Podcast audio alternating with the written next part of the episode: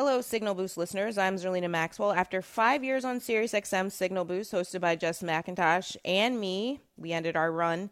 We got to bring you so many guests through this podcast, and we appreciate you spending your time with us. I'm delighted that we've relaunched the show as Mornings with Zerlina. More of the news, conversations, and explorations you enjoyed on Signal Boost, of course, plus new ways to engage with you, our listeners, such as calls during the live show, 7 to 9 a.m. Eastern Time, weekdays on the Progress Channel 127. My partner in feminism, Jess, and I are still very close. We are still friends but she is out there fighting the good fight for progressive politics and might even pop up for an interview or two on the new show. And of course, Professor Eugene Maxwell fans will be glad to know your favorite biologist and my dad will continue to be a regular guest on Friday mornings. I'll be excited to share all of his future appearances with you. I'm excited as well. And I'll be able to share my favorite Mornings with Zerlina segments and interviews with you here on the podcast. Now, stay tuned for the Mornings with Zerlina podcast.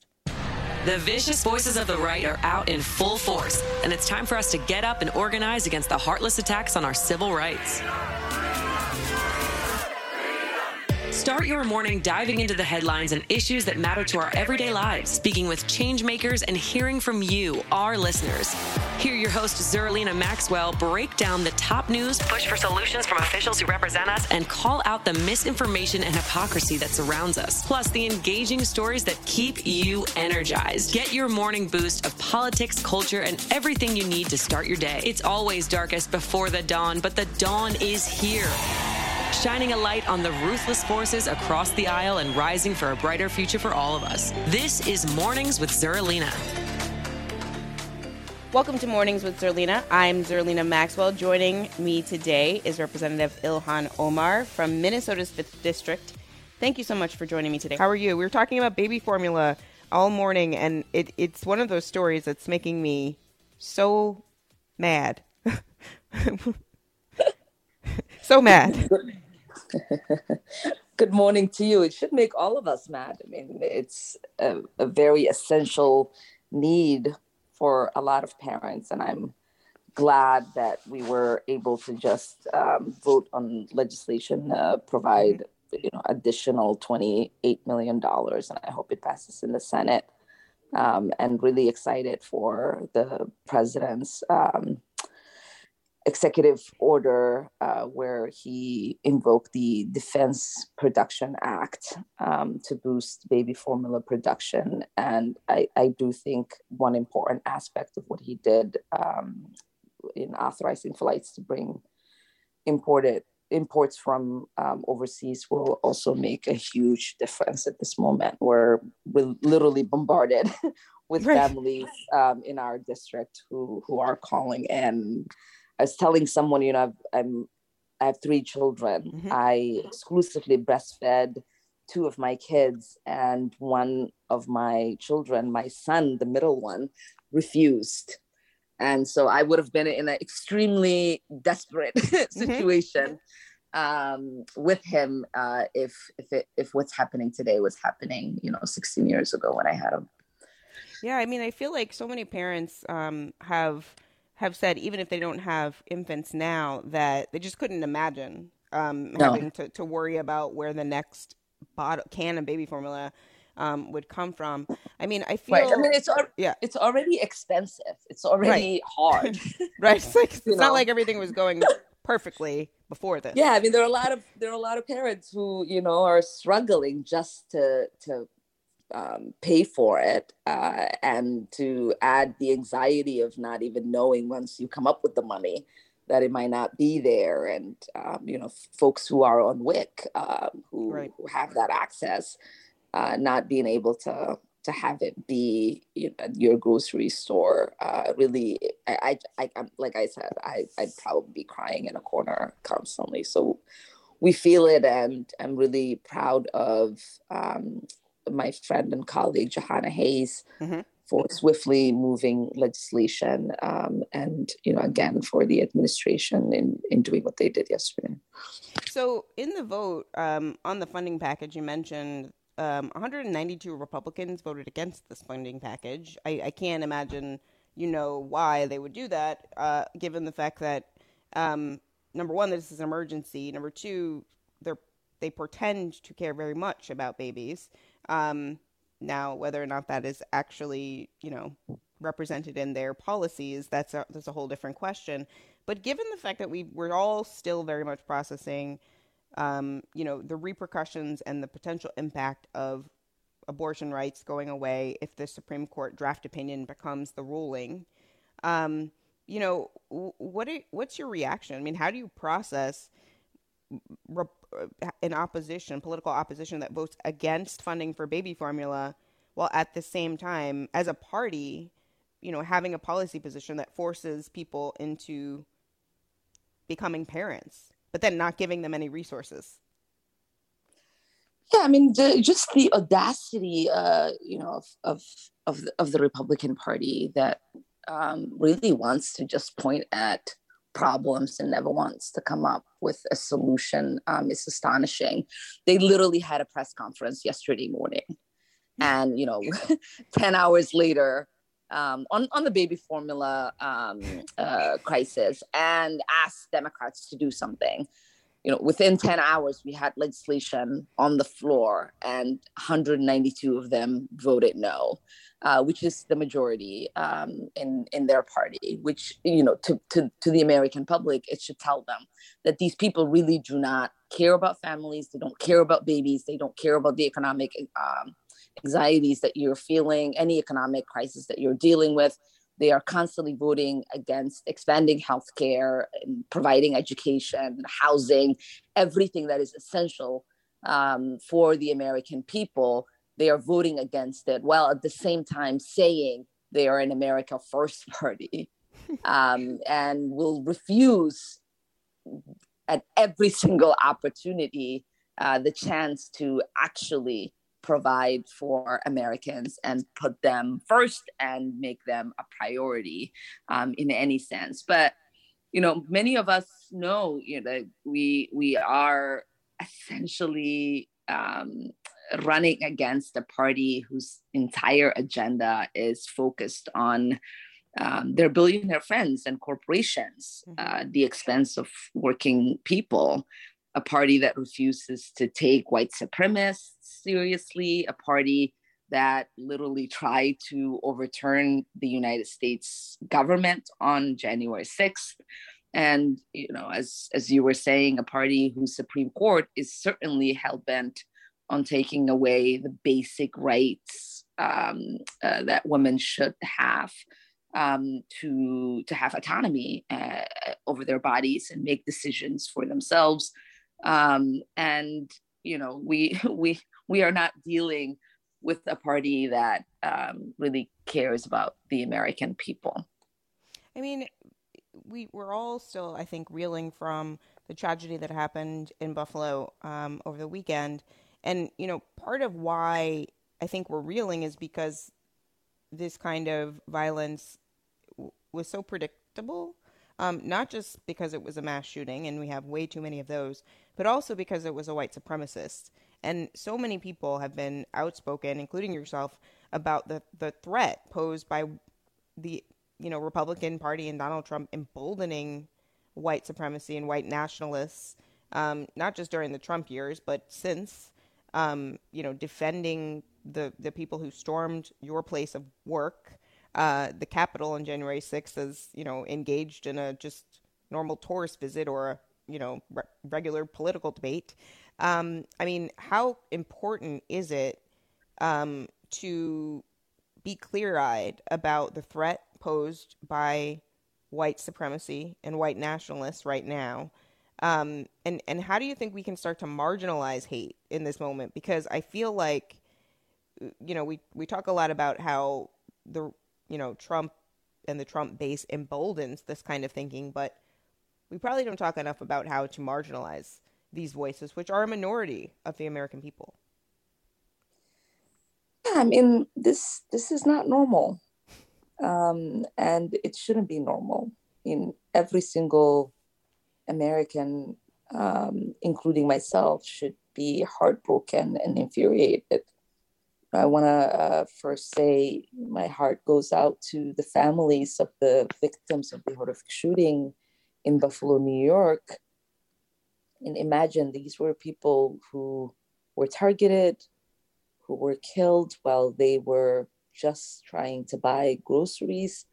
The horrific stories of people hiding in a freezer, you know, telling their loved one um, at the checkout line that they were going to go back and get milk um, and coming back, you know, and seeing their family member um, uh, gunned down. Um, it is it's important for us to um, not become numb to these now near deadly mass shootings and we have to be clear about the source this is white white nationalist terrorists who are openly um, uh, posing a threat to our country and its people um, this replacement theory is you know a, a white national ideology that has mm-hmm. been amplified by republican media like fox news and leading figures in their party and you know the this is not also the first time that we've seen the replacement theory be used as part of a mass murder Right. You know, it, it was used to justify other heinous acts of terror, like in the uh, Christchurch massacre in New Zealand. Um, we saw it show up in the uh, Tree of Tree of Life synagogue shooting in Pittsburgh, um, and and it certainly showed up um, in that Walmart uh, massacre in in El Paso. So we have we have to be continue to ask this question: when and you know at what length will um, uh, Republicans um, be pushed to have the courage to treat this threat uh, with the urgency and the sensibility it needs. I mean, we are dealing with homegrown domestic terrorists that are terrorizing our most vulnerable in our communities. And mm-hmm. if we are uh, serious about addressing extremism, if we are serious about addressing radicalization, we have to be talking about the root causes, how people are getting radicalized, where they are getting radicalized, and and and and go to those sources and hold those sources accountable. We can't continue to have manifestos show up where you have figures within you know the the the republican um, uh, you know atmosphere um, and and and then just ignore um, that there mm-hmm. these people have radicalized young people to commit mass murder um, we would we we would address people like that if they were um, committing uh, terrorist acts in, in, in other parts of the world, um, or if we were facing it as an international threat. So the fact that we are facing it here um, domestically and it is homegrown and, and we know the people who are radicalizing them, um, we should be having a, a serious conversation about um, how, how to criminalize it, how to marginalize it, how to um, you know get rid of this this cancer that continues to to grow and um, infect uh, so many people. One of the things that um, I believe it was Miles Taylor um, and also Olivia, I can't recall her last name in this particular moment, it's too early, um, but there are two officials from the Trump administration.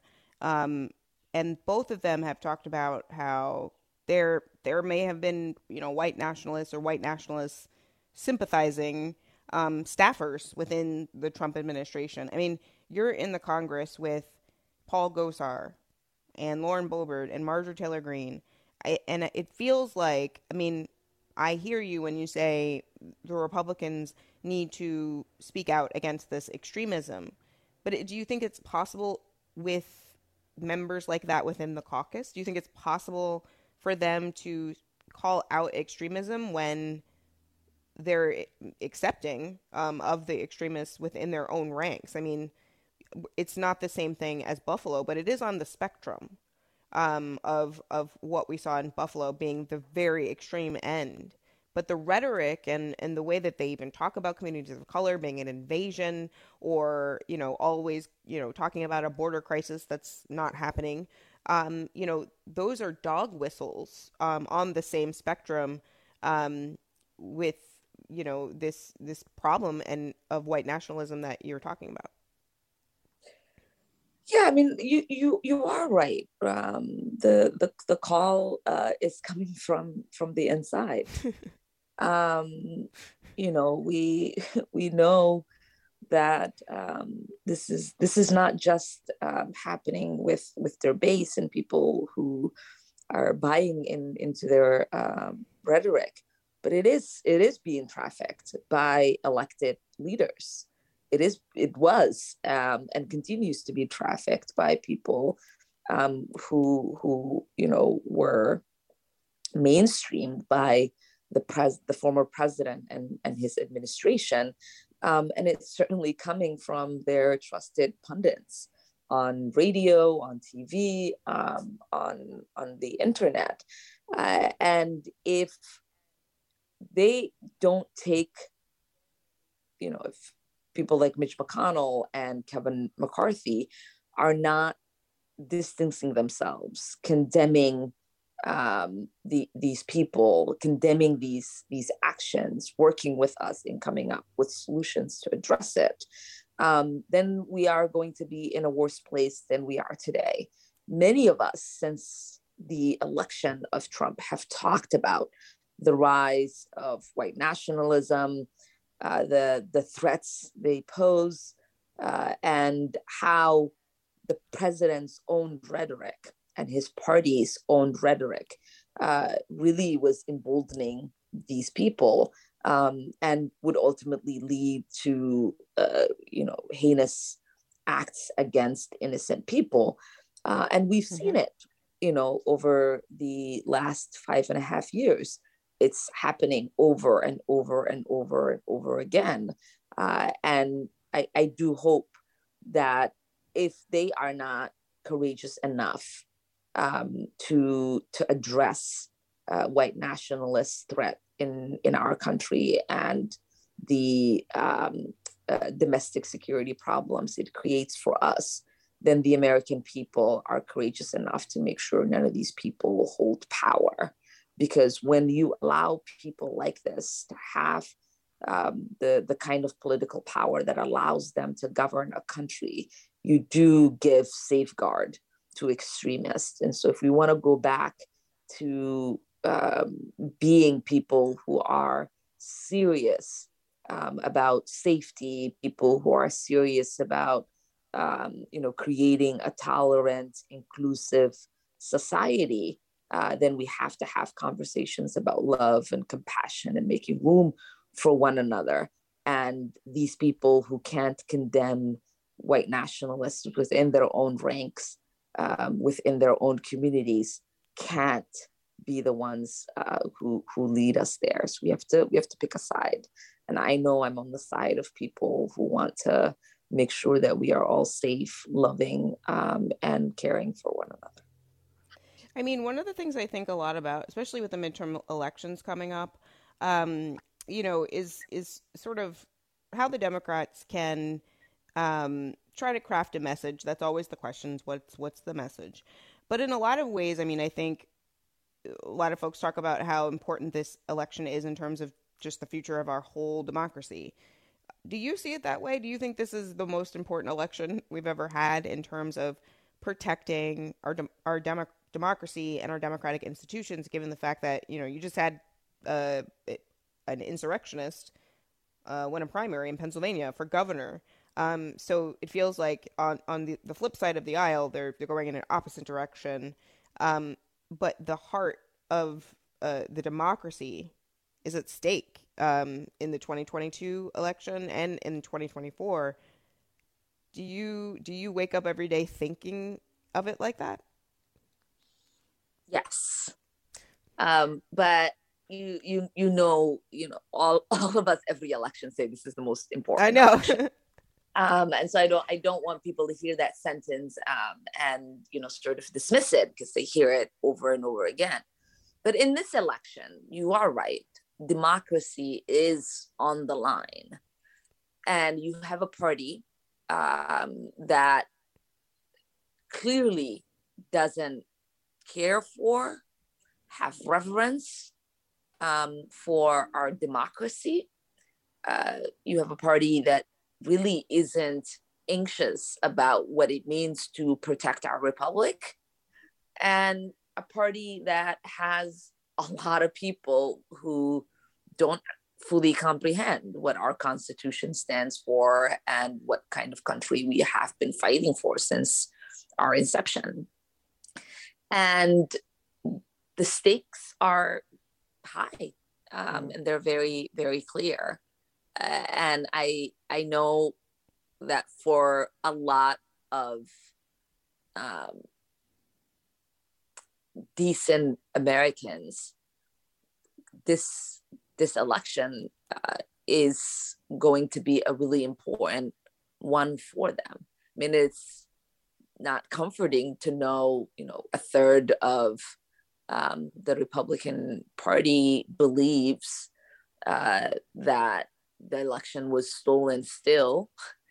Um, and, you know, that many of them, um, you know, might, might not see the light of day but I do hope that the majority um, who who are you know decent, who believe in our democracy, who want to protect our republic, who believe in our constitution, do show up in the midterms uh, and make sure they give us the opportunity to create real serious safeguards um, in advancing our democracy and protecting our republic. It's it's so um, important to think of the stakes um, and that they are yeah. high, as you said. Representative Ilhan Omar from Minnesota's 5th District, thank you so much for joining us this morning.